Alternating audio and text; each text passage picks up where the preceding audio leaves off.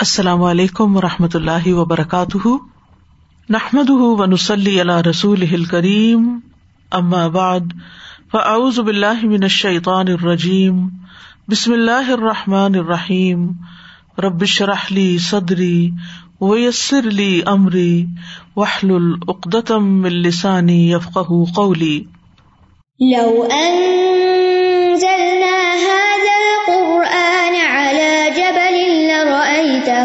خاشعا لرأيته خاشعا متصدعا من خشية الله وتلك الأمثال نضربها للناس لعلهم يتفكرون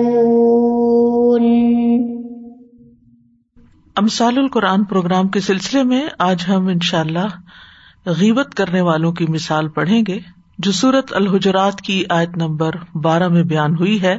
ارشاد باری تالا ہے۔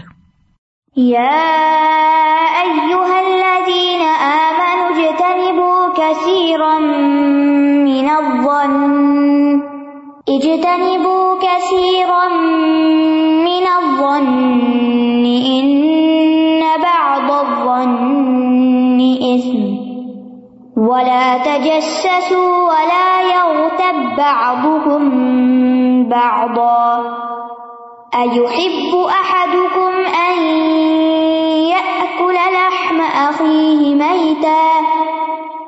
أن يأكل لحم أخيه ميتا فكرهتموه.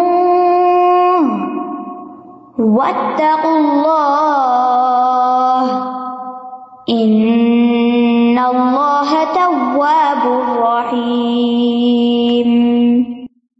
اے لوگو، جو ایمان لائے ہو، بہت زیادہ گمان کرنے سے اجتناب کرو۔ بے شک بعض گمان گناہ ہے اور نہ تم تجسس کرو، اور نہ تم میں سے کوئی کسی کی غیبت کرے۔ کیا تم میں سے کوئی ایک یہ پسند کرتا ہے کہ وہ اپنے مردہ بھائی کا گوشت کھائے؟ بس تم اسے ناپسند کرو گے اور اللہ سے ڈرو۔ بے شک اللہ بہت توبہ قبول کرنے والا، نہایت رحم کرنے والا ہے۔ یہ مثال سورت الحجرات میں آئی ہے، جس کو سورت الاخلاق والآداب کہا جاتا ہے۔ یعنی اس کا ایک یہ نام بھی ہے۔ کیونکہ اس میں ایسے بہت سے آداب کی طرف رہنمائی کی گئی ہے، جن کو اپنانا اسلامی معاشرے کے لیے بہت ضروری ہے۔ گھروں کے سکون کے لیے بھی اور معاشرے کے سکون کے لیے بھی۔ اور ایسے بھی بہت سے اصول دیے گئے ہیں جس میں مسلمانوں کی اجتماعیت کو منظم کرنے میں مدد ملے۔ تو سورت کے آغاز میں اللہ اور اس کے رسول صلی اللہ علیہ وسلم کے ساتھ ادب کی بات ہے۔ پھر اس کے بعد فاسق لوگوں کی خبر کی تحقیق کا حکم دیا گیا۔ اس کے بعد مسلمانوں کے درمیان اختلاف ہو جانے پر صلح اور باغی گروہ سے قتال کی تعلیم دی گئی۔ پھر اس کے بعد مذاق اڑانے ایب جوئی کرنے اور برے القابات دینے سے منع کیا گیا۔ اس کے بعد پھر یہ مثال بیان کی گئی جو سورت کی آیت نمبر بارہ میں ہے۔ ارشاد باری تالا ہے، یا الدین آ منو اے لوگو جو ایمان لائے ہو، جب بھی اللہ سبحان تعالیٰ یا الدین آ منو کے ساتھ ہمیں پکارے تو ہمارا فرض بنتا ہے کہ ہم بات کو غور سے سنیں۔ کیونکہ یا تو وہ کوئی خیر کا کام ہوگا جس کا اللہ تعالیٰ حکم دے رہا ہے، یا کوئی برا کام ہوگا جس سے اللہ تعالیٰ منع فرما رہا ہے۔ اس صورت میں پانچ بار یہ ندا آئی ہے، یا الدین آ منو اور اس میں چار بار کچھ چیزوں سے منع کیا گیا ہے اور ایک بار تبین یعنی تحقیق کرنے کا حکم دیا گیا ہے۔ یہاں پر فرمایا اجتنبو کفیر من الظن۔ اجتنبو اجتنبو کا لفظ اجتناب سے ہے۔ افتعال کے وزن پر بچنا، یکسو رہنا، پہلو تہی کرنا۔ جب کوئی کسی سے دور ہو جائے تو کہا جاتا ہے، اجتنب فلان فلان کہ فلاں فلاں سے اجتناب کر گیا یعنی وہ ایک جانب ہے اور یہ دوسری جانب ہے۔ قرآن مجید میں آتا ہے، ان تج تنبو کبا ارما ارمات اگر تم بڑے بڑے گناہوں سے، جن سے تمہیں منع کیا جاتا ہے، اجتناب کرو گے یعنی ان سے دور رہو گے ایک طرف ہو جاؤ گے تو یہ تمہارے حق میں بہتر ہے۔ پھر صورت نجم میں آتا ہے اللہ یج تنبو نہ کبائر الفمی والفواحش الم وہ لوگ جو بڑے گناہوں اور بے حیاں سے اجتناب کرتے یعنی ان سے پہلو طے کرتے ہیں، ایک طرف رہتے ہیں، ان کے قریب بھی نہیں جاتے، سوائے ذخیرہ گناہوں کے۔ تو یہاں کس چیز سے اجتناب کرنے کو کہا گیا ہے؟ زن زن سے۔ زن اس چیز کا نام ہے جو کسی علامت کی وجہ سے حاصل ہوتی ہے۔ یعنی کوئی نشانی ہوتی ہے، کوئی وجہ ہوتی ہے اس کے پیچھے۔ جب یہ علامت قوی ہو تو علم اور یقین تک پہنچا دیتی ہے۔ اور جب کمزور ہو تو توہم پرستی سے آگے نہیں بڑھتی۔ اور جب یہ علامت قوی ہوتی ہے یعنی مضبوط ہوتی ہے، تو اس کے ساتھ انا کا لفظ آتا ہے یعنی شد کے ساتھ انا، جس سے بات کو یقین کا معنی مل جاتا ہے۔ تو کسی چیز کے متعلق گمان کرنے کا مطلب کیا ہے؟ کہ اس چیز کو یقین کے بغیر جاننا، اور جب یہ انا کے ساتھ آتا ہے تو پھر یقین کے ساتھ جاننا۔ جیسے اللہ یزن ان ملاقو رب جو یقین رکھتے ہیں کہ بے شک وہ اپنے رب سے ملنے والے ہیں۔ اور اسی طرح ذنا زوئے کی زیر کے ساتھ توہمت کو کہتے ہیں۔ یعنی کسی کے بارے میں ناحق بات سوچنا اور کہنا۔ اور زنین وہ ہوتا ہے جس پر الزام لگایا جاتا ہے، یا جس کے بارے میں آپ تہمت کا گمان کرتے ہیں۔ تو جرجانی کہتے ہیں کہ زن کسی چیز کے بارے میں راج عقیدہ رکھنا ہے حالانکہ اس کے برعکس کا بھی امکان پایا جاتا ہو۔ تو زن یقین کے معنی میں بھی استعمال ہوتا ہے اور شک کے معنی میں بھی استعمال ہوتا ہے۔ ابن قیم کہتے ہیں، زن یا گمان کرنا اور اس میں بھی جس گمان سے یہاں روکا جا رہا ہے، وہ بدگمانی کے معنوں میں ہے، برا گمان۔ وہ کہتے ہیں کہ بدگمانی یہ ہے کہ لوگوں کے بارے میں برے خیال سے دل کو بھر لینا۔ یہاں تک کہ یہ بدگمانی زبان اور آزا پر ظاہر ہو جائے۔ یعنی کسی کے بارے میں اتنا برا سوچنا نیگیٹو سوچنا کہ وہ صرف دل کے اندر ہی نہ رہے، بلکہ کسی نہ کسی طرح زبان سے بھی چلک جائے۔ یا رویے یا معاملے میں بس انسان اس کی طرف گور کے دیکھے یا منہ بنا کے دیکھے یا پھر اس کے ساتھ سیدھے منہ بات نہ کرے یا اس سے ڈھنگ سے ہاتھ نہ ملائے۔ دوسرے شخص کو یہ سمجھ ہی نہیں آتی کہ اس کو ہوا کیا ہے۔ یعنی اس کا چہرہ کیوں لٹکا ہوا ہے یا یہ شخص سیدھے منہ بات کیوں نہیں کر رہا اور اس کا حال یہ ہوتا ہے کہ اس کے دل میں اس شخص کے بارے میں برا خیال بھر چکا ہوتا ہے۔ ابن کثیر کہتے ہیں، بدگمانی یہ ہے کہ آپ کسی پر الزام لگائیں اور اپنے گھر والوں رشتے داروں اور لوگوں کو ناحک خیانت کی طرف منسوب کریں کہ انہوں نے یہ غلط کام کیا۔ حالانکہ انہوں نے کیا نہیں ہوتا، ان کے پاس اس کی کوئی دلیل نہیں ہوتی۔ تو اس سے یہ پتا چلتا ہے کہ بغیر دلیل اور حجت کے کسی پر تہمت لگانا جو ہے یہ زن شمار ہوتا ہے۔ امام قرطبی کہتے ہیں، جو مفسر ہیں، کہ زن سے مراد تہمت ہے۔ یعنی کسی شخص پر بغیر کسی قوی دلیل کے کوئی الزام یا ایب لگانا یا گناہ سے اس کو متصف کرنا۔ تو یہاں پر اس آیت میں اللہ تعالیٰ اپنے مومن بندوں کو بہت زیادہ بدگمانیاں کرنے سے رک جانے کو کہہ رہے ہیں۔ جو عام طور پر انسان کے اپنے ہی گھر والوں، اپنے ہی بہن بھائیوں اور دیگر لوگوں کے بارے میں ہوتی ہیں۔ اور بنیاد برا گمان بنتا ہے، جس کے بعد بہت سی اور خرابیاں پیدا ہوتی ہیں۔ جیسے تجسس کرنا، باتوں کی ٹو لگانا، پھر اس کے بعد غیبت کرنا، الزام تراشی کرنا، برے نام رکھنا یا تان و تشنی کرنا۔ یہ جتنی بھی بعد میں خرابیاں بیان کی گئی ہیں، ان سب کی اصل جڑ، بنیاد اور بیج جو ہے، وہ گمان ہے۔ جب گمان برا ہوتا ہے تو پھر اس کے بعد انسان زبان سے بھی بری بات نکالتا ہے اور دوسرے کو ذلیل کرنے کی کوشش کرتا ہے۔ حالانکہ بعض اوقات دوسرا شخص بالکل بے گنا ہوتا ہے۔ عمر بن خطاب کہتے ہیں، جو بات بھی آپ کے مومن بھائی کے منہ سے نکلے، اس کو اچھا ہی سمجھے۔ یعنی عموماً بدگمانی کسی کے بارے میں کیوں ہو جاتی؟ مثلاً کوئی شخص بات کر اپنے دھیان سے کسی کے بارے میں اور وہ شخص اس کو پرسنل لے لیتا ہے، شاید اس نے مجھے سنایا ہے۔ اور پھر اس کے بارے میں برا سوچنا شروع کر دیتا ہے اور پھر اسے جواباً کبھی ٹانٹ کرتا ہے، کبھی اس کی برائی کہیں اور کرتا ہے۔ تو بدگمانی سے کیوں روکا گیا؟ کیونکہ اس سے بہت سی خرابیاں پھوٹتی ہیں اور یہ سراسر گناہ بھی ہے اور اللہ تعالیٰ نے اس سے منع بھی کیا ہے۔ تو ہر انسان کو اس سے یا ہر مسلمان کو اس سے رک جانا چاہیے، کیونکہ اس میں خیر کی بجائے شر ہے۔ کیونکہ جب انسان بدگمانی سے بچتا ہے یا برے گمان سے بچتا ہے، تو انسان توہمات سے بھی نکل آتا ہے۔ اور بہت سی خرابیوں سے جس میں دوسروں پہ الزام تراشی وغیرہ بھی ہوتی ہے، ان سے بھی بچ جاتا ہے۔ پھر فرمائے ان باد ضن افمن کیوں گمان سے بچو؟ کیونکہ بعض گمان جو ہوتے ہیں، بعض خیال جو ہوتے ہیں، وہ گناہ ہوتے ہیں اسم ہوتے ہیں۔ اسم کا لفظ جو ہے ان اعمال اور افعال کے لیے استعمال ہوتا ہے جو انسان کو ثواب سے روکتے اور پیچھے رکھتے ہیں۔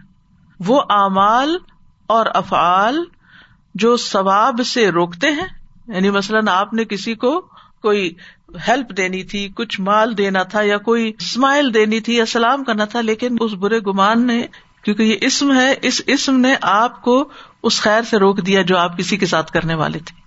تو اسم وہ عمل ہوتا ہے جو ثواب کے کام سے روک دیتا ہے۔ مثلاً کسی ادارے کو آپ نے کوئی ڈونیشن دینی تھی، اس کے بارے میں کسی نے آپ سے کوئی ایسی بات کہہ دی جس کے بعد آپ کا دل ان کی طرف سے برا ہو گیا، بغیر تحقیق کے، بغیر دلیل کے۔ حالانکہ آپ کے پاس کوئی یقینی بات نہیں ہوتی، صرف سنی سنائی بات۔ اور اس کی بنیاد پر آپ بدگمانی شروع کر دیتے ہیں۔ جس کی وجہ سے بعض اوقات آپ خیر کے، نیکی کے، صدقہ جاریہ کے بہت بڑے کام سے رک جاتے ہیں۔ تو اسی لیے اس کو اسم کہا گیا کہ گمان جو ہے، گناہ ہے، کیونکہ یہ انسان کو نیکی کے کام سے روک دیتا ہے۔ اس کی جمع آسام آتی ہے۔ اس لفظ میں تاخیر اور دیر کرنے کا مفہوم بھی پایا جاتا ہے۔ اور وہ کہتے نا آسما وہ اونٹنی ہوتی ہے جو تیز چل سکتی ہے، لیکن جان بوجھ کے آہستہ چلتی ہے۔ یا تھکی ہوئی ہو تو آہستہ چلتی۔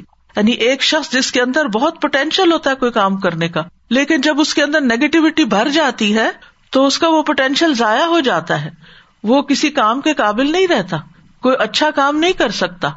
تو اس لیے یہاں بدگمانی کو گناہ کرار دیا گیا۔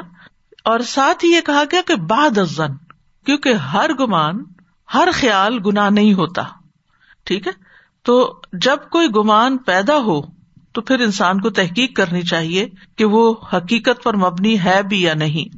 تو علماء نے زن کی چار قسمیں بتائی ہیں۔ ایک حرام ہے، ایک واجب ہے، ایک مستحب ہے اور ایک مباح اور جائز ہے۔ حرام زن یہ ہے کہ انسان اللہ تعالی کے ساتھ بدگمانی رکھے کہ وہ تو مجھے ضرور پنش کرے گا، وہ نہیں معاف کرے گا، یا وہ میری مصیبت دور نہیں کرے گا۔ یعنی اللہ کے بارے میں نا امید ہونا، مایوس ہونا، اللہ کی رحمت سے مایوس ہونا، یہ حرام ہے، یہ بدگمانی ہے۔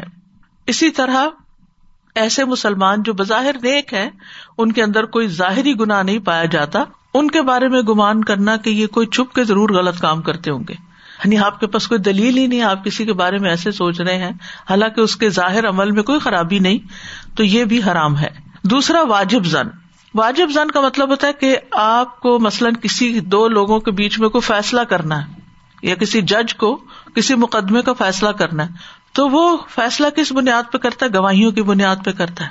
اب گواہیاں سننے کے بعد اس کا جس طرف گمان غالب ہوتا ہے، اس کے مطابق وہ اپنا فیصلہ جاری کر دیتا ہے۔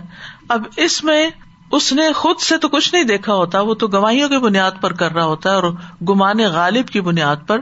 تو یہ تو پھر ایک لازم چیز ہے کہ اس کو اسٹینڈ لینا ہی ہے۔ تیسرا ہے مستحب کہ انسان عمومی طور پر ہر مسلمان کے بارے میں اچھا سوچے۔ اور یہ اس وقت ہوتا ہے جب آپ دوسروں کی اچھائیاں دیکھتے ہیں، کیونکہ کمزوری تو ہر ایک کے اندر ہوتی ہے۔ کوئی انسان فرشتہ ہے نہیں اس دنیا میں۔ ہر انسان سے کوئی نہ کوئی غلطی ہو جاتی ہے، کوئی نہ کوئی بھول چوک ہو جاتی ہے، کوئی کمی کو تاہی ہو جاتی ہے۔ بعض اوقات وہ کچھ نہیں بھی کر رہا ہوتا تو شیطان آپ کے دل میں اس کے بارے میں کوئی وسوسا ڈال دیتا ہے۔ تو ایسی صورت میں انسان کو چاہیے کہ وہ ان وسوسوں کو ہٹا کے دوسرے کی اچھی بات، خوبی کی بات اس کو یاد رکھے۔ یعنی ہمیشہ دوسروں کا احسان یاد رکھے، ان کی ملامت یاد نہ رکھے۔ تو ہر مسلمان کے ساتھ انسان کو اچھا گمان رکھنا چاہیے۔ دوسرے کے بارے میں زبان کھولے تو اچھی بات ہی کرے، چاہے آپ کو اس کی کوئی غلطی پتا بھی ہو۔ اور چوتھا ہے مباح زن جیسے نماز کی رکتوں میں شک ہو جاتا ہے، تین پڑی ہیں کہ چار پڑی ہیں۔ تو غالب گمان کی بنیاد پر فیصلہ کر لیں۔ کہ میرا خیال ہے چار ہی پڑی ہیں تو چار ٹھیک ہے۔ لیکن اگر آپ غالب کو چھوڑ کر امر یقینی پر عمل کریں یعنی تین تو میں نے پڑھی ہی پڑی ہیں، تو پھر چوتھی بھی پڑھ لیں۔ سجدہ صاحب کر لے، تو یہ بھی ٹھیک ہے، تو یہ مباح ہے۔ پھر فرمایا، ولا تجسسو تجسس نہ کرو۔ امام راغب کہتے ہیں کہ الجس کا لغوی معنی ہے انسان کی رگ کو چھونا، اس کی نبز معلوم کرنا۔ یعنی ہمارے اندر کے جو حالات ہے نا، ہمارا ہارٹ کیسے کام کر رہا ہے، ہمارا اسٹمک کیسے کام کر رہا ہے، لیور کیسے کام کر رہا ہے، ہمارے فیس سے نہیں اتنا پتا چلتا، یہ ظاہر سے نہیں۔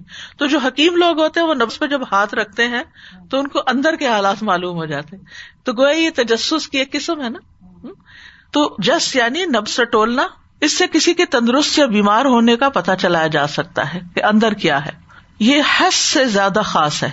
ہس کسی چیز کو حس کے ذریعے معلوم کرنا ہوتا ہے اور جاسوس جو ہے، یہ لفظ بھی جس سے ہی نکلا ہے۔ کیونکہ جاسوس کیا کرتا ہے؟ وہ لوگوں کے خفیہ اور چھپے وہ معاملات کی کرید کرتا ہے۔ تو تجسس اور تحسس، حدیث میں دونوں ہی لفظ آتے ہیں۔ تحسس وہ جس کو انسان اپنے ہوا سے خمسا سے محسوس کرتے جیسے آنکھ سے، کان سے، ہاتھ وغیرہ سے۔ اور تجسس یہ ہے کہ انسان خفیہ طریقے سے کسی کی معلومات حاصل کرتا ہے۔ تجسس کا لفظ اکثر شر کے لیے بولا جاتا ہے۔ تحسس جو ہے، وہ خیر کے کاموں میں ہوتا ہے۔ جیسے یعقوب علیہ السلام نے اپنے بچوں سے کہا تھا، یا بنی یبو فتح من یوسف۔ اے میرے بچوں، جاؤ یوسف کی ٹو لگاؤ۔ اب یہ جو ٹو لگانا ہے اردو میں تو ٹو لگانا ایک اچھے معنوں میں اچھے کانوٹیشن استعمال نہیں ہوتا، لیکن یہاں پر تحسس کا لفظ استعمال ہوا کہ کسی چیز کو تلاش کرنا، تحسس کا مانا ہے تلاش کرنا۔ اور تجسس میں ہوتا ہے کسی کی باتیں چوری چھپے سننا، دروازے پہ کان لگانا، اور کسی کا بیگ کھول کے دیکھنا، کسی کی ڈائری پڑھنا۔ کسی کے پاسورڈ چرا کے اس کے موبائل وغیرہ میں دیکھنا، جیسے عام طور پر ہسبینڈ وائف ایک دوسرے کے پیچھے تجسس کرتے رہتے ہیں، کس سے بات کر رہے ہیں یعنی کام کوئی کر رہے ہیں اور کان لگایا ہوا کہ فون پہ کیا ہو رہا ہے، اور پاسورڈ معلوم کر کے تو پھر ٹیکس کھول کھول کے دیکھنا کس کس کو ٹیکس کیا جاتا ہے، یہ چیزیں تجسس میں آ جاتی ہیں۔ تو تجسس جو ہے یہ بدگمانی کی پیداوار ہے۔ یعنی پہلے برا گمان آتا ہے، پھر اس کے بعد انسان ٹو لگانا شروع کر دیتا ہے۔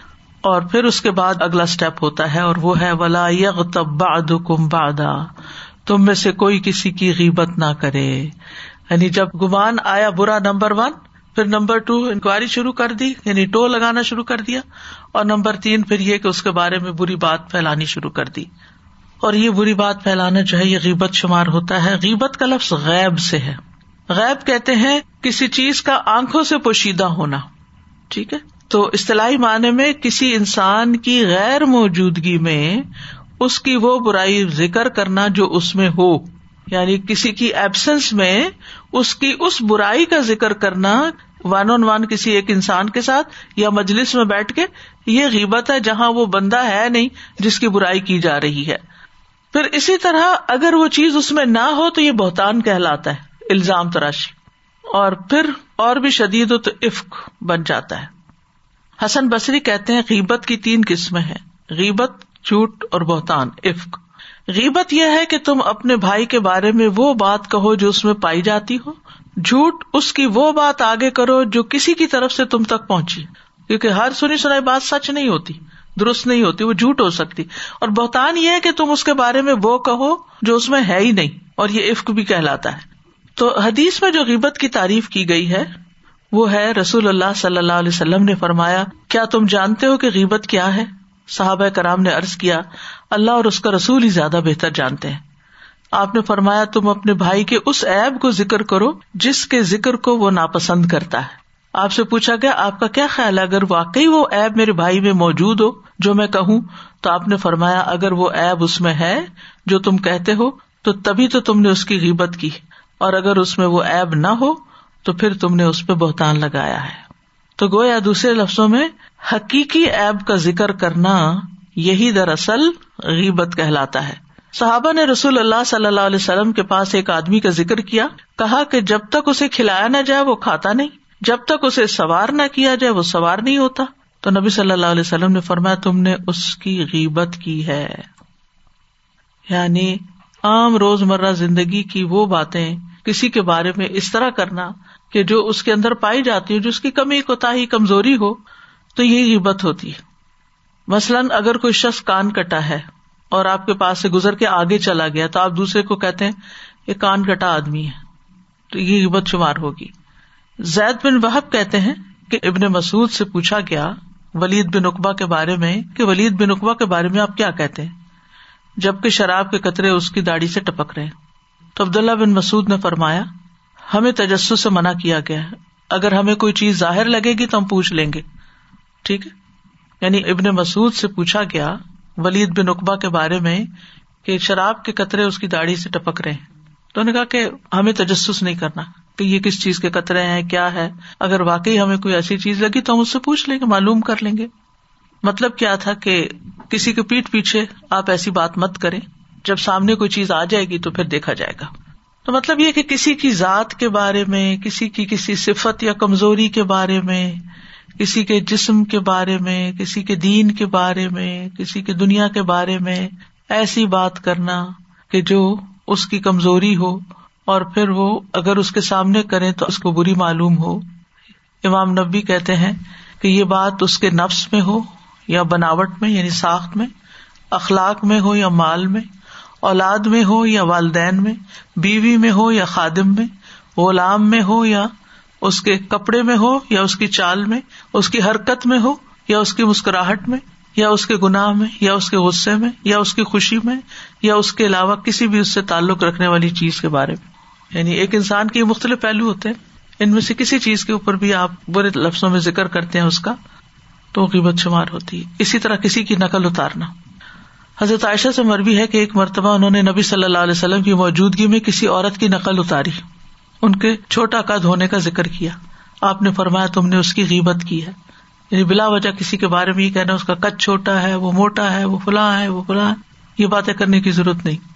اسی طرح بول کے کرنا، لکھ کے کرنا، ٹیکسٹ میسج کر کے کرنا، ایموجی بھیج کے کرنا، ہاتھ یا سر کے اشارے سے کرنا، سبھی غیبت میں شمار ہوتے ہیں۔ مثلاً کسی کے جسم کے بارے میں آپ تبصرہ کریں کہ وہ اندھا ہے، چندی آنکھوں والا ہے، دین کے بارے میں کریں، بڑا خیانت کار ہے، نمازوں میں سستی کرتا ہے، دنیاوی معاملات میں کہیں کہ لوگوں کو عقید سمجھتا ہے، کسی کی بات نہیں مانتا۔ باپ کے بارے میں کہیں کہ اس کا باپ تو ہے وہ ہندو ہے، فلاں موچی ہے، لوہار ہے وغیرہ۔ اخلاق کے بارے میں کہیں کہ شیخی خورا ہے، بہت جلد باز ہے، بڑا جذباتی ہے۔ کپڑوں کے بارے میں کہیں کہ اس کے کپڑے بڑے میلے کچالے ہیں، اسمیل آ رہی ہے۔ یعنی کسی بھی چیز کے بارے میں جب آپ اس طرح کا تذکرہ کریں جو اس شخص کو ناپسند ہو، اس کا ذکر سننا، اس پہ تکلیف دہ ہو، تو یہی غیبت ہے۔ اسی کی مثال سے بات سمجھائی گئی کہ غیبت کرنا کیسا ہے۔ فرمایا ایوہب احدکم ان یاکل لحم اخیہ میتن فکرہ تم یعنی ایک بے مثال اسلوب کا ذکر ہے۔ یعنی ایسی مثال ہے کہ جس سے غیبت کی سنگینی اور شدت اور اس کے برا ہونے کا احساس شدید ہو جاتا ہے انسان کے اندر۔ اور اس میں پانچ چیزیں ہیں۔ ایک یہ کہ وہ گوشت ہے۔ دوسرا یہ کہ مردار ہے۔ مردہ کا گوشت ہے۔ تیسرا یہ کہ کچا ہے۔ چوتھا یہ کہ انسان کا گوشت ہے۔ پانچواں یہ کہ مسلمان بھائی کا گوشت ہے۔ یعنی اس سے آپ دیکھیں کہ اس کی قباہت کس قدر شدید ہو جاتی۔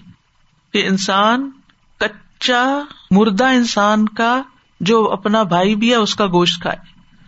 فرمایا، کوئی بھی اس کو پسند نہیں کرتا۔ فکر تم یعنی اگر ان میں سے کوئی ایک چیز بھی ہو نا مثلاً کچا گوشت ہے، نہیں کھاؤ گے۔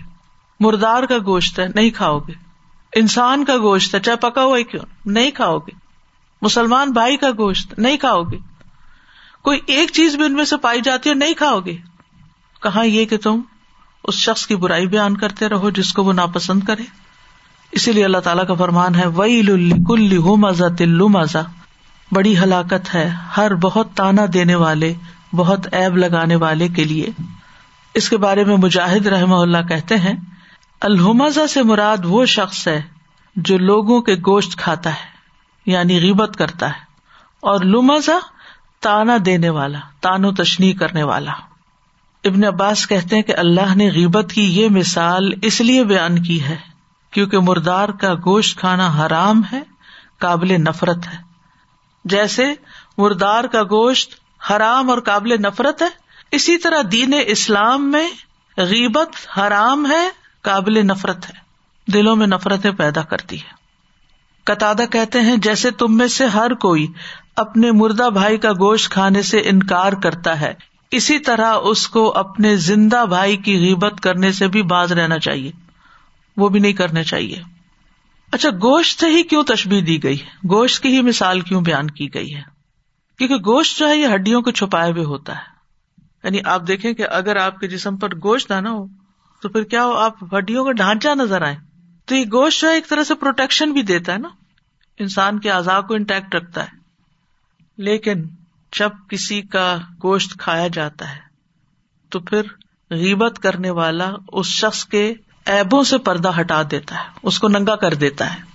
اس کو نقصان میں ڈال دیتا ہے۔ صحابہ جو تھے، ان کے سامنے ایسی مثالیں آئی کہ جس میں واقعی ان کو گوشت دکھایا گیا۔ عبداللہ بن مسعد فرماتے ہیں، ہم نبی صلی اللہ علیہ وسلم کے ساتھ تھے تو ایک شخص کھڑا ہوا اور چلا گیا۔ اٹھا اور چلا گیا۔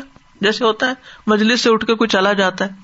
کئی دفعہ ایسا ہوتا ہے نا، کہیں دعوت ہوتی ہے، پارٹی ہوتی ہے، تو کسی کو جلدی جانا ہوتا ہے، وہ جلدی اٹھ کے نکل جاتا ہے، معذرت کر کے۔ اب اس کے جانے کی دیر ہے۔ یا پھر آپ نے گھر میں مہمان بلائے۔ دعوت کی ان کے بچوں نے کچھ کام خراب کیا اب وہ کھانا کھا کے چلے گئے اب بعد میں گھر والے بیٹھ کے کیا کرتے ہیں یا اس مجلس والے بیٹھ کے پھر باتیں کیا کرتے ہیں تو ایسے ہی ایک مجلس میں لوگ بیٹھے تھے ایک شخص اٹھا چلا گیا اس کے جانے کے بعد دوسرا شخص اس کے بارے میں ایپ جوئی کرنے لگا تو نبی صلی اللہ علیہ وسلم نے فرمایا اپنے دانتوں کا خلال کرو خلال کرتے ہیں دانتوں کے بیچ کی جو اسپیس ہوتی ہے اس میں سے پھنسا ہوا گوشت نکالنا آپ نے فرمایا، دانتوں سے ان ذرات کو نکالو۔ تو اس نے کہا، میں کس وجہ سے خلال کروں؟ میں نے تو گوشت نہیں کھایا۔ آپ نے فرمایا، یقیناً تم نے اپنے بھائی کا گوشت کھایا۔ یعنی واقعی لٹرلی تم نے کھایا۔ اتنی شدت کے ساتھ احساس دلایا گیا۔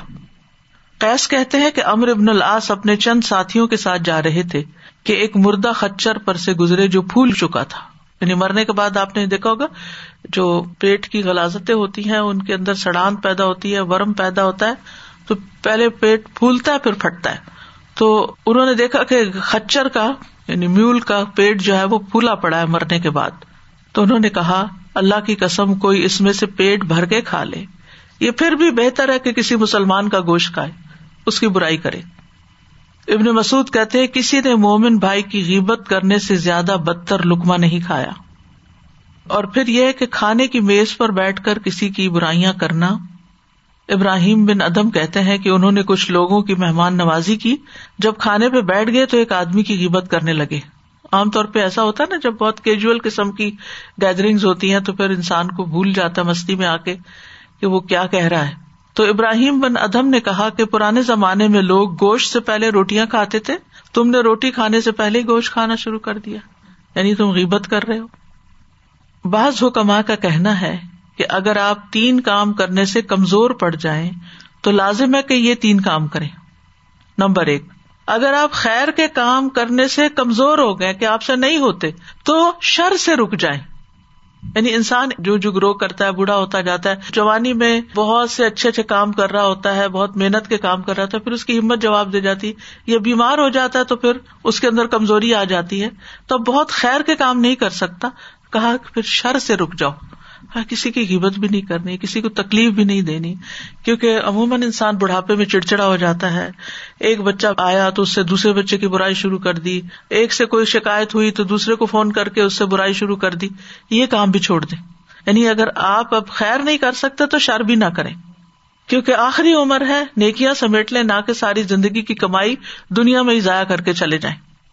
دوسری بات، اگر آپ لوگوں کو فائدہ نہیں دے سکتے تو نقصان بھی نہ دیں۔ یعنی آپ اگر کسی کا بھلا نہیں کر سکتے تو آپ اس کو تکلیف بھی نہ دیں۔ تیسری بات، اگر آپ روزہ نہیں رکھ سکتے تو لوگوں کے گوشت نہ کھائیں یعنی غیبت نہ کریں۔ پھر فرمایا و تق اللہ اور اللہ سے ڈرو تقوا اختیار کرو، اللہ کے عذاب سے بچاؤ حاصل کرو۔ اور یہ دو طرح سے ہوتا ہے، ایک یہ کہ اللہ تعالیٰ کے احکامات بجا لانے سے، جب کوئی حکم آئے تو کہیں سمے نہ و اتانا یہ متقین کی بات ہوتی ہے۔ اور یہ نہ کہو کہ اس میں کیا فرق ہے، یہ کیوں حکم دیا، یہ کیوں نہیں دیا، ایسا کیوں ہے، اس کی کیا حکمت ہے، یہ باتیں مت کرو۔ جو حکم ملا کر لو۔ اور دوسری چیز، جن کاموں سے اللہ نے منع کیا ہے، ان سے بچ جانا۔ اس سے بچو۔ جب اللہ تعالیٰ کسی چیز سے منع کرے تو کہیں، سمے نہ بات آنا۔ بس اب ہم نے کرنا ہے۔ ان اللہ طباب الرحیم۔ بے شک اللہ تعالیٰ بہت توبہ قبول کرنے والا، بڑا مہربان ہے۔ اس میں ایک ہوپ بھی دلائی گئی کہ اگر تم سے ایسا ہو چکا ہے تو پھر کیا کرو؟ توبہ کرو۔ یعنی اللہ کی نافرمانی چھوڑ کر اطاط شروع کر دو، تاکہ تمہارے گناہ جو ہے وہ نیکیوں میں بدل جائے اور رحیم کا مانا کیا ہے؟ بہت مہربان، رحم کرنے والا۔ بعض جگہ رحمان کا لفظ اکیلے آتا ہے، بعض اوقات رحیم کا لفظ اکیلے آتا ہے، الگ الگ آتے ہیں۔ تو اس کا کیا مانا ہوتا ہے؟ یعنی رحیم کا لفظ اکیلے ذکر کیا جائے تو مانا ہوگا بہت مہربان۔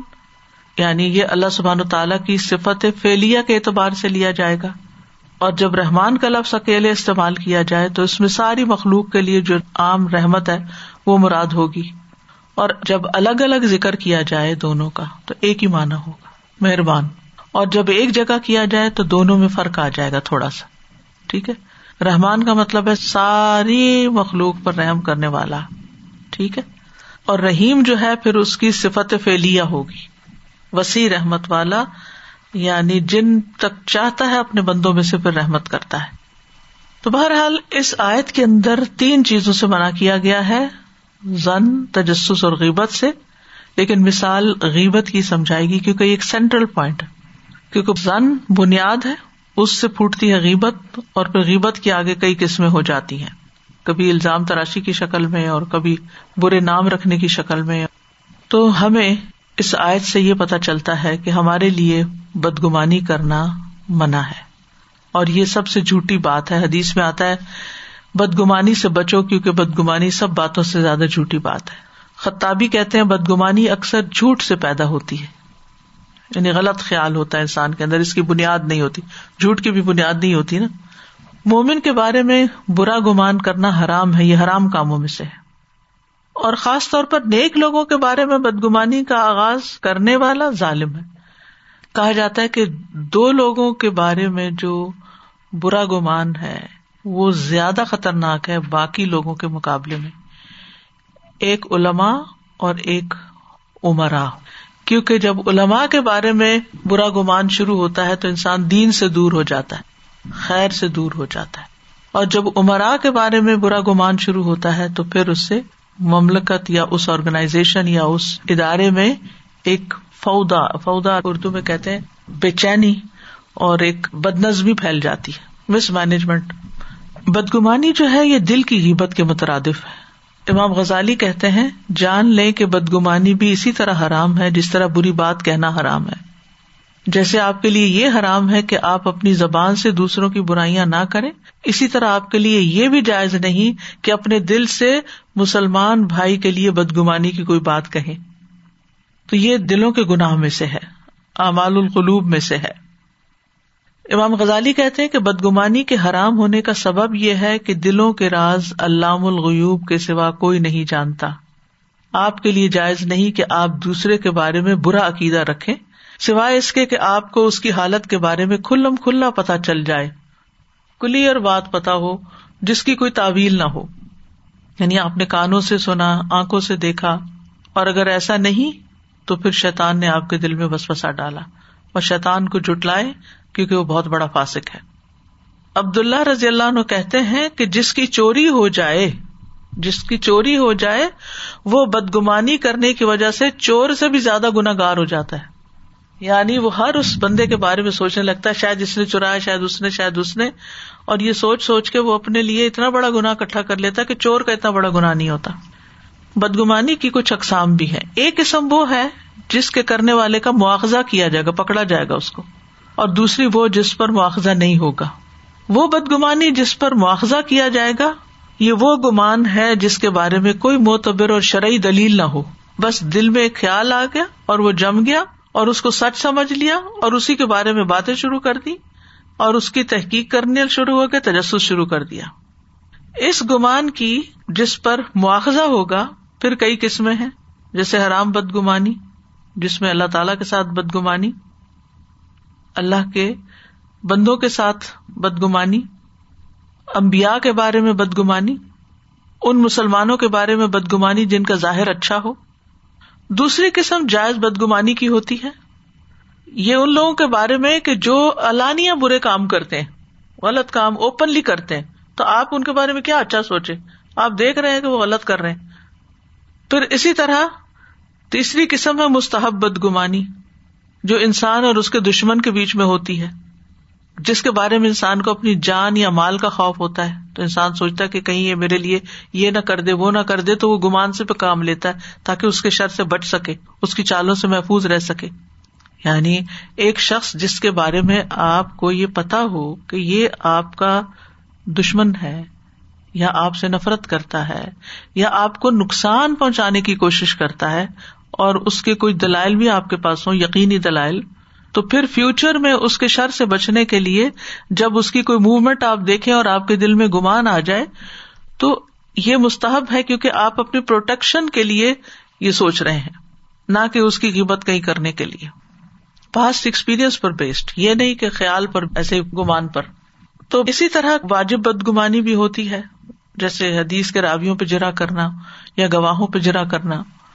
بدگمانی جو ہے، اس سے بہت برے نتائج نکلتے ہیں معاشرے کے اندر۔ بدگمانی میں شرک بھی آتا ہے بدت بھی آتی ہے، جو کہ گمراہی کی طرف لے جاتے کیونکہ شرک کیا ہے؟ اللہ کے بارے میں برا گمان کرنا، کہ اس نے کوئی بیٹا بنا لیا نوز باللہ۔ یہ گمان ہی ہے نا، اس کی کیا دلیل ہے؟ اسی طرح بدت کہ یہ نیکی کا کام ہے، یا آپ نے خود زیوم کر لیا ہے، اس کی کوئی دلیل نہیں ہے آپ کے پاس۔ یہ بھی گمان میں آ جاتا ہے۔ یہ بدگمانی ایک طرح سے۔ بدگمانی سے انسان کے اندر برے اخلاق پیدا ہوتے ہیں۔ بعض اوقات انسان اللہ تعالیٰ کے غزب کو مستحق ہو جاتا ہے۔ بدگمانی سے برے اعمال وجود میں آتے ہیں۔ کینا اور عداوت پیدا ہو جاتی ہے۔ تجسس پیدا ہو جاتا ہے۔ خاندان میں، گھر میں مسائل پیدا ہو سکتے ہیں۔ یعنی آپ کا رویہ اپنے شوہر کے ساتھ یا اپنے بچوں کے ساتھ خراب ہو سکتا ہے۔ اور اس کی بنیاد پر یہاں تک نوبت آتی کہ گھر ٹوٹ جاتا ہے۔ کچھ طلاقیں صرف بدگمانی کی وجہ سے ہوتی ہیں کہ ٹرسٹ نہیں کر سکتے ایک دوسرے کو۔ جہاں ٹرسٹ نہیں رہتا، وہاں پر پھر تعلق بھی کیا رہے گا؟ ایک دوسرے پہ بھروسہ نہیں رہتا، جس کی وجہ سے زندگی دوبر ہو جاتی ہے۔ آپ کسی کو کوئی کام ڈیلیگیٹ نہیں کر سکتے کیونکہ آپ کے اندر اس کے بارے میں بدگمانی ہے کہ یہ کرے گا نہیں۔ حالانکہ آپ نے تجربہ ہی نہیں کیا کبھی، صرف خیال ہی کر لیا۔ بدگمانی پالے رکھنے سے دل بیمار ہو جاتا ہے، ایمان کمزور پڑنے لگتا ہے۔ بعض اوقات انسان کبیرہ گناہ میں مبتلا ہو جاتا ہے۔ تو بدگمانی کو چھوڑنے کے لیے اللہ سے دعا کرنی چاہیے۔ اپنے آپ کو کنٹرول کرنا چاہیے۔ اپنے نفس کا محاسبہ کرنا چاہیے۔ خود کو دوسرے کی جگہ پہ رکھ کے دیکھنا چاہیے۔ بدگمانی ہو جائے تو تحقیق نہیں کرنی چاہیے، تجسس نہیں کرنا چاہیے۔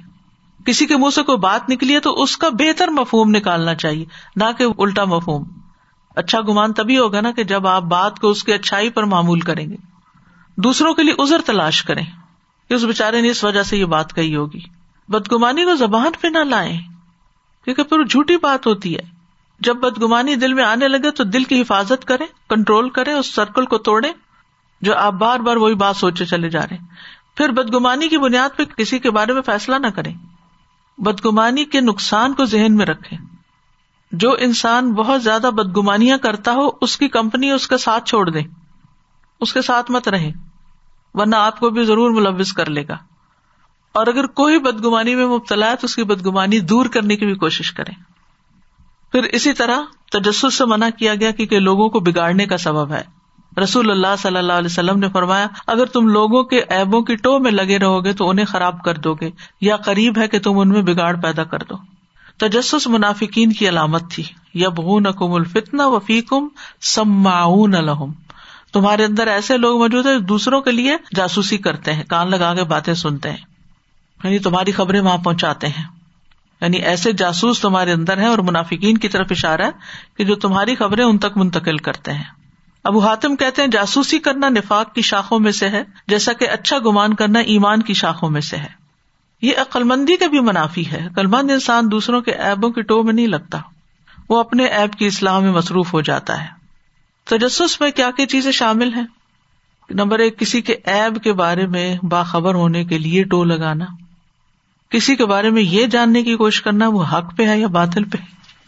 کسی کے اچھے یا برے عمل کے بارے میں سوال کرنا۔ یعنی آپ کسی کے عمل کے بارے میں یہ نہ پوچھے آپ تم کیا کہتے ہو؟ اس نے یہ کام کیسے کیا؟ اچھا کیا کہ نہیں کیا؟ پھر یہ کہ دوسروں کی باتوں پہ کان نہ لگائیں کہ کوئی دو لوگ باتیں کر رہے ہوں تو آپ سننے کی کوشش نہ کریں۔ کسی کے گھر میں نہ جھانک کے دیکھیں۔ کسی کے گھر کی ان جگہوں کو جس کو کھولنا انہوں نے آپ کو اجازت نہیں دی، اس کو مت کھولے۔ جیسے کسی کی فریج کھول دینا، کسی کی الماری کھول دینا، اس کے گھر جا کے بیگ کھول دینا، ان چیزوں سے منع کیا گیا۔ یعنی تجسس نہ، جاننے کی کوشش نہ کرو کہ دوسرا کیا کھاتا ہے، کیا پہنتا ہے، کہاں سے لیتا ہے، کہاں جاتا ہے، کہاں آتا ہے، اس کے گھر کون آتا ہے۔ ان معلومات کے پیچھے نہ پڑو۔ اور پھر غیبت کی بات کی گئی۔ غیبت کبیرہ گناہوں میں سے ہے۔ کہا جاتا ہے کہ مسلمان شخص کی عزت کے بارے میں ناحق زبان درازی کرنا کبیرہ گناہوں میں سے ایک گالی کے بدلے دو گالیاں دینا ہے۔ یعنی اس سے مشابت کی گئی۔ پھر حدیث میں آتا ہے، سب سے بڑا سود نہ حق کسی مسلمان کی عزت سے کھیلنا ہے۔ ربا کی طرح رسول اللہ صلی اللہ علیہ وسلم نے فرمایا، ایک مسلمان کی ہر چیز دوسرے مسلمان پہ حرام ہے۔ اس کا خون، اس کا مال اور اس کی عزت و آبرو۔ ایک مسلمان کی ہر چیز یعنی خون، مال، عزت دوسرے پہ حرام ہے۔ مسلمان کی عزت حرمت والا دن، جو کہ مینا میں تھا، حرمت والا مہینہ، ذوالحج کا، حرمت والی جگہ یعنی جہاں پر حج ہوتا ہے، اس کی طرح ہے۔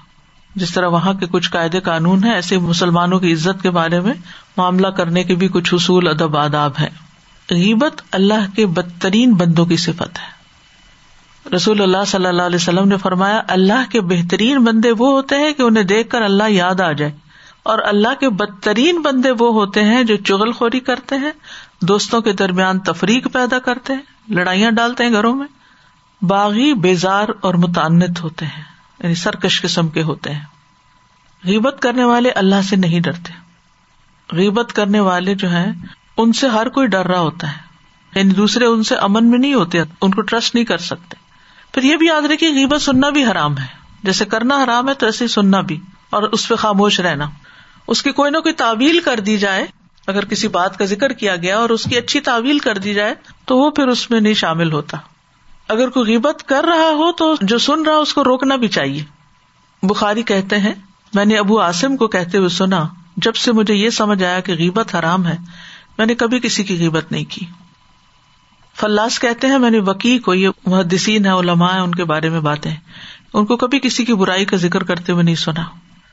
ایک آدمی نے معروف کرخی کے پاس غیبت کی تو انہوں نے اس سے کہا، اس روئی کو یاد کر لو جو تمہاری آنکھوں پہ رکھی جائے گی یعنی موت کے وقت کفن کو یاد کرو۔ ابن اون کے بارے میں کہا جاتا ہے کہ انہوں نے لوگوں پر اپنی زبان کی حفاظت کے ساتھ سرداری کی۔ یعنی سب کے دل میں ان کی ریسپیکٹ اس وجہ سے تھی۔ ابن الجوزی کہتے ہیں اپنے شیخ انماتی کے بارے میں کہ یہ سلف صالحین کے اصول پہ تھے، ان کی مجلس میں غیبت سنی نہیں جاتی تھی یعنی روک دی جاتی تھی۔ وہ بن ورد کہتے ہیں، اللہ کی قسم، میرے نزدیک غیبت کو چھوڑ دینا، پہاڑ کے برابر سونا صدقہ کرنے سے زیادہ پیارا ہے۔ اتنی بڑی نیکی ہے کہ انسان غیبت نہ کرے۔ غیبت کے نقصان بھی ہے گھر بیٹھے انسان کی رسوائی ہوتی ہے یعنی جو دوسروں کو رسوا کرتا ہے نا، وہ پلٹ کے اس پر آتا ہے۔ دین کا نقصان کرتی ہے۔ غیبت انسان کے دین کی دشمن ہے۔ دل کی سختی کا باعث ہے۔ عمر بن خطاب کہتے ہیں، تم پہ لازم ہے کہ اللہ کا ذکر کرو کیونکہ اس میں شفا ہے۔ اور تم پر لازم ہے کہ لوگوں کے ذکر سے بچو کیونکہ یہ بیماری ہے۔ غیبت کرنا بازو کا دوسروں کا مقام بلند کر دیتا ہے اور اپنا گٹا دیتا ہے۔ یعنی جو برا کہہ رہا ہوتا ہے، لوگ اس کے بارے میں برا سوچنے لگتے ہیں اور جس کو یہ برا ثابت کر رہا ہوتا ہے، اس کو اسپیئر کر دیتے ہیں کہ شاید یہ اس کے بارے میں جھوٹ ہی کہہ رہا ہو۔ پھر جو کسی کے ایپ کھولتا ہے، اللہ تعالیٰ اس کے ایپ کھول دیتا ہے۔ امام مالک کہتے ہیں، میں نے اس شہر یعنی مدینہ میں کچھ ایسے لوگوں کو پایا جن میں ایب نہیں تھے۔ لیکن جب انہوں نے لوگوں کو ایب لگائے تو ان کے اپنے اندر ایب آ گئے۔ اور میں نے کچھ ایسے لوگوں کو دیکھا کہ ان میں ایب تھے، لیکن وہ لوگوں کے ایبوں سے چپ ہو گئے تو ان کے ایوب بھی بلا دیے گئے۔ ایک آدمی نے فضائل بن ایاز سے کہا، فلاں آدمی میری غبت کرتا ہے۔ انہوں نے کہا، اس نے تمہارے لیے نیکیوں کو گسیٹ کے پیش کر دیا دنیا کے علاوہ آخرت کے بھی کچھ نقصان ہے سب سے پہلا قبر کا عذاب۔ نبی صلی اللہ علیہ وسلم ایک جگہ سے گزر رہے تھے کہ دو قبریں سامنے آ گئی ان دونوں کو عذاب ہو رہا تھا۔ تو آپ نے کیا بتایا؟ کہ پیشاب کے چینٹوں سے نہ بچنے اور غیبت کرنے کی وجہ سے ہو رہا ہے۔ آخرت میں نیکیوں کا تبادلہ ہو جائے گا۔ عبداللہ بن مبارک کہتے اگر میں نے کسی کی قیمت کرنی ہوتی تو والدین کی کرتا، کیونکہ میری نیکیوں کی زیادہ مستحق ہے کیونکہ جو جس کی قیمت کرتا ہے، اس کو اپنی نیکیاں دے دیتا ہے۔ قیامت کے دن ایسے لوگ نبی صلی اللہ علیہ وسلم سے بہت دور ہوں گے۔ ترمزی کی روایت ہے، حدیث میں آتا ہے کہ قیامت کے دن میرے نزدیک تم میں سب سے زیادہ محبوب اور قریب بیٹھنے والے لوگ وہ ہیں جو بہترین اخلاق والے ہیں۔ اور سب سے زیادہ ناپسندیدہ اور دور رہنے والے لوگ وہ ہیں جو زیادہ باتیں کرنے والے، بلا سوچے سمجھے بغیر احتیاط کے بولنے والے اور تکبر کرنے والے۔ یہ دیکھیے ذرا، زیادہ بولنا، بے سوچے سمجھے بولنا، جو منہ میں آئے بول دینا بغیر احتیاط کے بولنا اور تکبر کرنا۔ ایسی بے مقصد باتیں جو ہے وہ جنت میں داخلے میں رکاوٹ ہے غیبت کا انجام جہنم بھی ہے۔ سن نبی داود کی روایت ہے، رسول اللہ صلی اللہ علیہ وسلم نے فرمایا، جس شخص نے کسی مسلمان کی غیبت کا نوالا کھایا، تو اس کو اللہ اتنا ہی جہنم سے کھلائے گا۔ آگ کھا رہا ہے۔ معراج کی رات نبی صلی اللہ علیہ وسلم کا گزر ایک قوم پر ہوا، جن کے ناخن تانبے کے تھے۔ وہ ناخنوں سے اپنے چہرے اور سینے کو روش رہے تھے جیسے چری ہو میں نے کہا، اے جبریل، یہ کون لوگ ہیں؟ انہوں نے فرمایا، یہ وہ لوگ ہیں جو لوگوں کا گوشت کھاتے ہیں اور ان کی عزت و آبرو کے در پہ رہتے ہیں۔ اسی طرح سنو نبی داؤد کی روایت ہے، رسول اللہ صلی اللہ علیہ وسلم نے فرمایا، جس شخص نے کسی مومن کے بارے میں کوئی ایسی بات کہی جو اس میں تھی نہیں، اللہ اسے جہنمیوں کی پیپ میں ڈالے گا، یہاں تک کہ اپنی بات سے باز آ جائے۔ پھر اسی طرح کچھ کیڑے مکوڑے ہوں گے جو جہنمیوں کے ہونٹوں اور پہلوؤں کو پکڑیں گے، تو یہ ان لوگوں کے لیے جو دوسرے مسلمانوں کو تکلیف پہنچاتے ہیں، غیبت کر کے۔ غیبت کی وجوہات کیا ہوتی ہیں؟ سب سے پہلے تو بدگمانی، پھر کینا اور غزب دل میں غصہ ہوتا ہے کسی کے خلاف، تو اس کی بات کہیں نہ کہیں کرنے کو دل کرتا ہے پھر۔ بعض اوقات دوسروں کی موافقت، کوئی کر رہا ہوتا ہے کہ اس کے ہاں میں ہاں شروع کر دیتے ملانا۔ بعض اوقات سبقت یعنی کسی کے بارے میں ڈر ہو کہ یہ میری برائی کرے گا۔ یا وہ میرے بارے میں کچھ کہے گا، پہلے سے ہی اس کی برائی کرنا شروع کر دیتے ہیں۔ بعض اوقات اپنی برات ظاہر کرنے کے لیے کسی اور کا حوالہ دے دینا کہ میں نے نہیں کیا، وہ فلاں شخص پہلے بھی یہ کرتا ہے، شاید اسی نہیں کیا ہوگا یا اسی نے کیا۔ پھر اسی طرح اپنی بڑائی ثابت کرنے کے لیے غیبت کرنا۔ کچھ لوگ دوسروں کی باتیں اس لیے کھولتے ہیں کہ وہ بھی برا، وہ بھی وہ بھی، تاکہ وہ یہ ثابت کر سکے میں سب سے اچھا۔ کبھی اس کی وجہ حسد بھی ہوتی ہے۔ کہ آپ جیلس ہیں کسی سے؟ مثلاً کسی مجلس میں کوئی کسی کی تعریف کر رہا ہے اور آپ کو وہ بندہ اچھا نہیں لگتا، تو آپ کوئی نہ کوئی اس کی برائی شروع کر دیتے تاکہ اس کو لیٹ ڈاؤن کرے اور لوگ اس سے محبت نہ کرے اس کو اچھا نہ سمجھے پھر اسی طرح بعض اوقات جسٹ فار فن لوگوں کے پیچھے ان کا مذاق اڑانا، تاکہ مجلس گرم کی جا سکے، لوگوں کی مجلس میں دلچسپی ہو، وقت اچھا گزرے ٹائم پاسنگ کے لیے۔ اسی طرح کبھی کسی کو حقیر ثابت کرنے کے لیے، اس کو ذلیل کرنے کے لیے ہمت کی جاتی ہے۔ کبھی کسی سے کوئی غلطی ہو جاتی ہے تو انسان صرف حیرت کا اظہار کر کے کہتا ہے، اللہ میں تو سوچ بھی نہیں سکتا تھا کہ فلاں شخص یہ بھی کرے گا۔ کر، اپنی حیرت کا اظہار ہے اور انڈر لائن اس کی برائی ہو رہی ہے۔ کسی اور کو مینشن کیا جا رہا ہے۔ کتنے زیادہ اپنے اوپر چیک رکھنے کی ضرورت ہے۔ کبھی کسی پہ ترس کھا کے یہ بےچارا یہ تو ساری زندگی یہ بھی نہ سیکھ سکا۔ بڑی کوشش کی ہے اس کو ڈرائیونگ سکھانے کی۔ آج تک نہ سیکھ سکا۔ کر رہے ہوتے بےچارا کر کے، لیکن کر غیبت ہی رہے ہوتے ہیں۔ اور کبھی کبھی ایک اور کور اپنے اوپر اوڑھ لیتے ہیں کہ ہمارے اندر ایمانی غیرت ہے، اس لیے ہم کسی کا ایب آپ کو بتا رہے ہیں۔ ایمان کا تقاضا ہے۔ یعنی کسی نے کوئی غلط کام کیا ہے اور حقیقت میں کیا کوئی قیمت آئی، اس برائی کا ذکر جو اس میں ہے، تو ہم اس لیے ذکر کر رہے ہیں کہ ہمیں یہ چیز بہت بری لگی۔ بھائی جا کے اس کو بتاؤ، ہمارے سامنے کیوں کرتے ہو؟ کچھ جائز اسباب بھی ہیں جن کی وجہ سے کسی کا ذکر کر سکتے ہیں۔ نمبر ایک، ظلم کی صورت میں۔ اگر کسی نے آپ پہ ظلم کیا ہے اور آپ اپنا حق وصول کرنا چاہتے ہیں، تو جج کے سامنے جا کر آپ ظالم کی داستان سنائیں گے۔ دوسرا، منکر کو بدلنے کے لیے مدد طلب کرنا۔ مثلاً آپ دیکھ رہے کہ کوئی شخص انتہائی غلط کام کر رہا ہے اور آپ کے پاس ہمت نہیں ہے، تو آپ کسی کی سپورٹ لینے کے لیے اس سے کہتے کہ میری مدد کرو تاکہ اس شخص کو اس سے روکیں۔ لیکن یہ نہیں کہ ہر دوسرے بندے کے پاس کھڑے ہو کے اس کی کہانی شروع کر دی۔ تیسرا فتوا پوچھنے کے لیے۔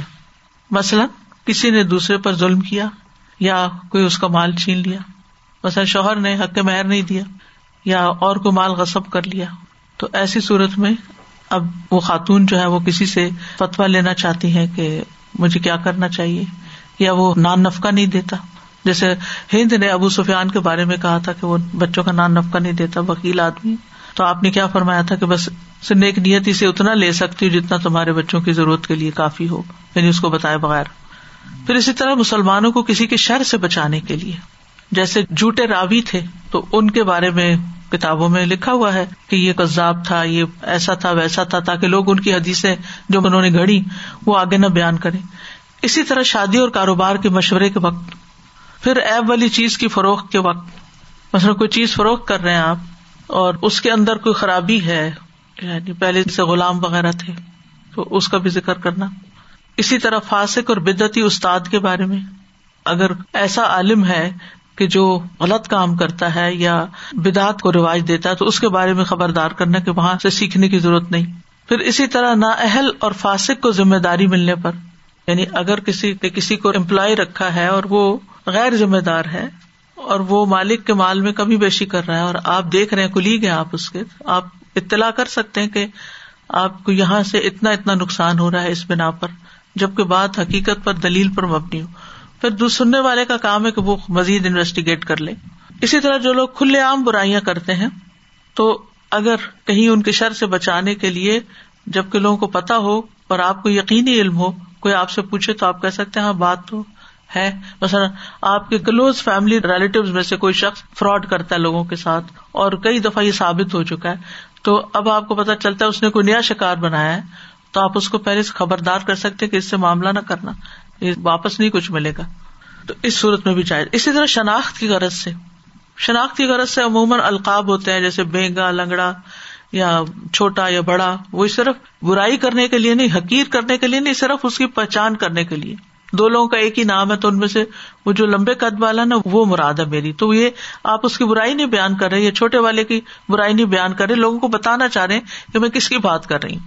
تو غیبت سے بھی توبہ کرنی چاہیے، جو کر چکے، فوراً اس گناہ کو چھوڑا جائے، اس پہ شرمندہ ہو دوبارہ نہ کرنے کا ارادہ کرے جس کی قیمت کی، اس سے معافی مانگے اگر وہ ممکن نہ ہو تو اس کے لیے دعا کرے اور اس کی طرف سے صدقہ کرے اگر معافی مانگنے سے خرابی بڑھتی ہو تو پھر استغفار کثرت سے کرے اس کے حق میں بھی استغفار کرے اخلاص کے ساتھ دعا کرے قبولیت کے اوقات میں نام لے کر دعا کرے اگر اس کی کوئی چیز ایسی ضائع ہوئی ہے یا کچھ آپ نے واپس نہیں کی تو اس کی طرف سے وہ صدقہ کرے اگر دل میں بار بار بسوسا ہے تو اس کے لیے دعا کرے یعنی بدگمانی سے بچے اسی طرح غیبت سننے سے بھی بچے آپ دل سے برا مانیں گے غیبت کو تو پھر کوئی کرنے لگے گا تو آپ دلچسپی نہیں لیں گے، دوسروں کو اجازت بھی نہیں دیں گے۔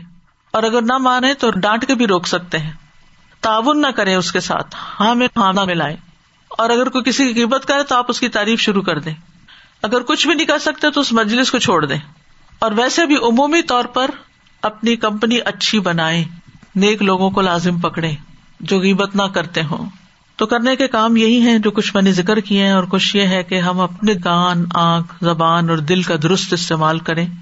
زبان صرف خیر کے لیے کھولیں، خیر کے علاوہ زبان کو بند رکھے دوسروں کے بارے میں اپنا دل سلامت رکھے اچھا سوچے اپنے دل کو صاف رکھے ان کی اچھائیوں پر نظر رکھے جن لوگوں سے ہمارا اکثر انٹریکشن ہوتا ہے، ان کی برائیاں بیان کرنے سے بچے ایک دوسرے کے ایبوں پہ پردہ ڈالیں۔ صدیقین کا اخلاق اپنائے سہل بن عبد اللہ تستری کہتے ہیں، صدیقین کے اخلاق میں سے یہ ہے کہ وہ اللہ کی قسم نہیں کھاتے۔ نہ وہ غیبت کرتے ہیں، نہ ان کے پاس غیبت کی جاتی ہے۔ وہ پیٹ بھر کے نہیں کھاتے، جب وعدہ کرتے ہیں تو خلاف ورزی نہیں کرتے اور وہ مزاق نہیں کرتے، کیونکہ مزاق میں بعض اوقات جھوٹ شامل ہوتا ہے۔ ایک دوسرے کا پیٹ پیچھے دفاع کرے تو اللہ تعالیٰ سے دعا ہے کہ اللہ تعالیٰ ہماری بخش فرمائے اور ہمارے گناہوں کو معاف کر دے۔ اور مردہ بھائی کا گوشت کھانے سے ہمیں محفوظ رکھے۔ رب نغفر لنا ولی اخوان الذین سبقونا بالایمان ولا تجعل فی قلوبنا غلا للذین آمنوا۔ ربنا انک رؤوف الرحیم اے ہمارے رب، ہمیں بھی بخش دے۔ اور ہمارے ان بھائیوں کو بھی جو ہم سے پہلے ایمان لائے تھے۔ اور جو لوگ ایمان لائے ہیں، ان کے لیے ہمارے دلوں میں کدورت نہ رہنے دے۔ ہمارے دل صاف کر دے ان کی طرف سے۔ ہمارے دل میں ایمان والوں کی محبت پیدا کر دے۔ اے ہمارے رب تج بڑا شفقت کرنے والا، رحم کرنے والا ہے۔ اللہ مہدی قلبی و سد لسانی وسل السقیمت قلبی۔ اے اللہ، میرے دل کو رہنمائی عطا فرما۔ میری زبان کو درستگی عطا فرما۔ اور میرے دل کے کینے کو دور کر دے۔ اللہ انی اعوذ بک من شر سمعی و من شر بصری و من شر لسانی و من شر قلبی وہ منشر منی، اے اللہ، میں تیری پناہ چاہتا ہوں، اپنی کان کی برائی سے، آنکھ کی برائی سے، زبان کی برائی سے، دل کی برائی سے، اور مادہ منبیا کی برائی سے۔ اللہ انی اعوذ بک من منکرات الاخلاق والآمال والاحواء والادواء اللہ انی اعوذ بک من الفقر والقلة والذلة واعوذ بک من ان اظلم او اظلم اللہ انی اسل کا ثبات فل امر و العظیمت الرشت و اسل کا موجبات رحمت کا و ازا ام مغفرتک و اسل کا شکر نعمتک و حسن عبادتک و اسل کا قلبا سلیمن و لسان صادقن و اسل کا من خیر ما تعلم و اعوذ بک من شر ما تعلم و استغفر کا لما تعلم ان کا انت علام الغیوب یا حیو یا قیوم برحمت کا استغیث، یا رب العالمین، تو ہمیں معاف فرما دے۔ ہم نے چھوٹی بڑی جس کی بھی کوئی غیبت کی ہے، تو ہمیں بھی معاف کر دے اور ان کو بھی معاف کر دے۔ اور قیامت کے دن ہمارا اس پر محاسبہ نہ کرنا۔ یا اللہ، ہمیں اس آخری اشرے میں صحیح معنوں میں عبادت کی توفیق دے۔ یا اللہ، تمام مسلمانوں کی مدد فرما۔ جو زندہ ہے ان کی بھی اور جو فوت ہو چکے ہیں ان کی بخش فرما۔ یا رب العالمین، ہم سب کو اس بری بیماری کے اثر سے محفوظ رکھنا۔ یا اللہ، سب بیماروں کو شفا کلی عطا فرما۔ اللہ، سب کے دکھ اور پریشانیاں دور فرما۔ ربنا تقبل منا ان کا انت سمیع العلیم۔ و تب علینا ان کا انت طواب الرحیم۔ و صلی اللہ تعالی علی خیر خلقی محمد و اللہ علیہ و اصحاب و اہل بیتی اجمعین۔ برحمت یا ارحم الراحمین۔ الہ امین لو أنزلنا هذا القرآن على جبل لرأيته خاشعا متصدعا من خشية الله. وتلك الأمثال نضربها للناس لعلهم يتفكرون. ایک کوشچن ہے کہ اگر کسی بندے کا نام ہم مینشن نہیں کرتے اور ہم نے جیسے سمجھانا ہوتا ہے کہ یہ ایک ایسا کام ہے جس سے بچنا ہے اور یہ لوگ کر رہے ہیں تو کیا نام مجھے معلوم ہے اس بندے کا؟ لیکن سننے والے کو اگر معلوم نہیں پھر ٹھیک ہے۔ سننے والے کو معلوم نہ ہو۔ اتنا کچھ ہے اس میں کہنے کے لیے کہ ساری زندگی گزر گئی ہم لوگوں کو اپنے آپ کو چیک کرنے میں۔ کہیں نہ کہیں اس غلطی ہو جاتی ہے کہیں نہ کہیں بندہ پھنس جاتا ہے۔ اور یہ شیطان کا اتنا بڑا ہتھ کنڈا ہے۔ کہ اور تو اور جب ہم خاص طور پہ وزٹ کرنے گئے ہوتے ہیں نا کسی کے گھر پہ، تو ہم کسی کے گھر ٹھہرے ہوتے ہیں۔ لا محالہ کوئی نہ کوئی بات ایسی ہو جاتی ہے، جیسی انٹریکشن ہوتی۔ لوگ اپنے اپنے ملکوں میں رہتے ہیں، جیسے ہی وزٹ کرنے کہیں جاتے ہیں اپنے رشتے داروں میں یا کچھ، اس وقت ایسے لگتا ہے کہ پہلے سے ہی بندے کو پریپیئر ہو کے جانا پڑتا ہے کہ اب یہ باتیں سامنے آئیں گی۔ اور ان سے پرہیز کرنا۔ اور جب تک استاذہ جی میں نے یہ دیکھا ہے کہ پریپیئر نہ ہونا انسان ہاں۔ تو اس وقت تک بچنا بچنا بہت زیادہ مشکل ہوتا ہے۔ آپ کو کچھ لوگ آلریڈی پتا ہوتے ہیں کہ یہ نیگیٹو ریئیکشن شو کریں گے آگے سے یہ ایسے بات کریں گے ان سے پہلے ہی آپ تیار ہو جاتے ہیں۔ کیونکہ ایک زمانہ ہم لوگوں نے بچپن میں جیسے دوستوں میں آپس میں مذاق اڑانا کہنا وہ چیز آپ کی پھر آہستہ آہستہ جب آپ قرآن پڑھتے ہیں تو آہستہ آہستہ آپ سے دور ہوتی جاتی ہے، اصلاح کرتے جاتے ہیں، کرتے جاتے ہیں۔ پھر وہ چیک شروع ہو جاتا ہے کہ اب بس دیٹس اٹ اور ٹائم بھی نہیں اب ہمارے پاس اتنا۔ ہمیں نہیں پتا کہ ہمارا وقت کب آ جائے۔ تو بیٹر ہے کہ ابھی سے ہی ہم اسٹارٹ ہو جائیں، اپنے آپ کو ٹرین کریں۔ سا کوئی ایسے آپ کو پتا ہوتا ہے کہ جیسے آپ نے کہا نا قلوب کے بھی امال ہوتے ہیں۔ تو اب کوئی ایسی عورت ہے، آپ کو پتا ہے کہ یہ بات اچک لیتی ہے بیچ میں سے، جیسے آپ کوئی بات کر رہے ہیں تو یہ بیچ میں سے کو پکڑ لے گی اور بعد میں اس کو یوز کرے گی۔ تو یہ بھی ہمارے دل میں آنا، یہ بھی کوئی غیبت ہے؟ اگر تجربے کی بنیاد پر ہے، یقین کی بنیاد پر ہے، پھر نہیں۔ یعنی کچھ لوگوں کا آپ کو ایکسپیرئنس ہوتا ہے نا، کہ ان کے سامنے اس طرح کی بات کی جائے تو یہ اس کا یوں بنا لیتے ہیں۔ تو وہ اور بات ہے۔ پھر آپ احتیاط کرتے ہیں نا اور اس اپنے گمان کی بنیاد پر۔ يا أيها الذين آمنوا اجتنبوا كثيرا من الظن إن بعض الظن إثم ولا تجسسوا ولا يغتب بعضكم بعضا أيحب أحدكم أن يأكل لحم أخيه ميتا فكرهتموه واتقوا الله ان الله تواب رحيم. واخر دعوانا ان الحمد لله رب العالمين. سبحانك اللهم وبحمدك اشهد ان لا اله الا انت استغفرك واتوب اليك السلام علیکم و رحمۃ اللہ وبرکاتہ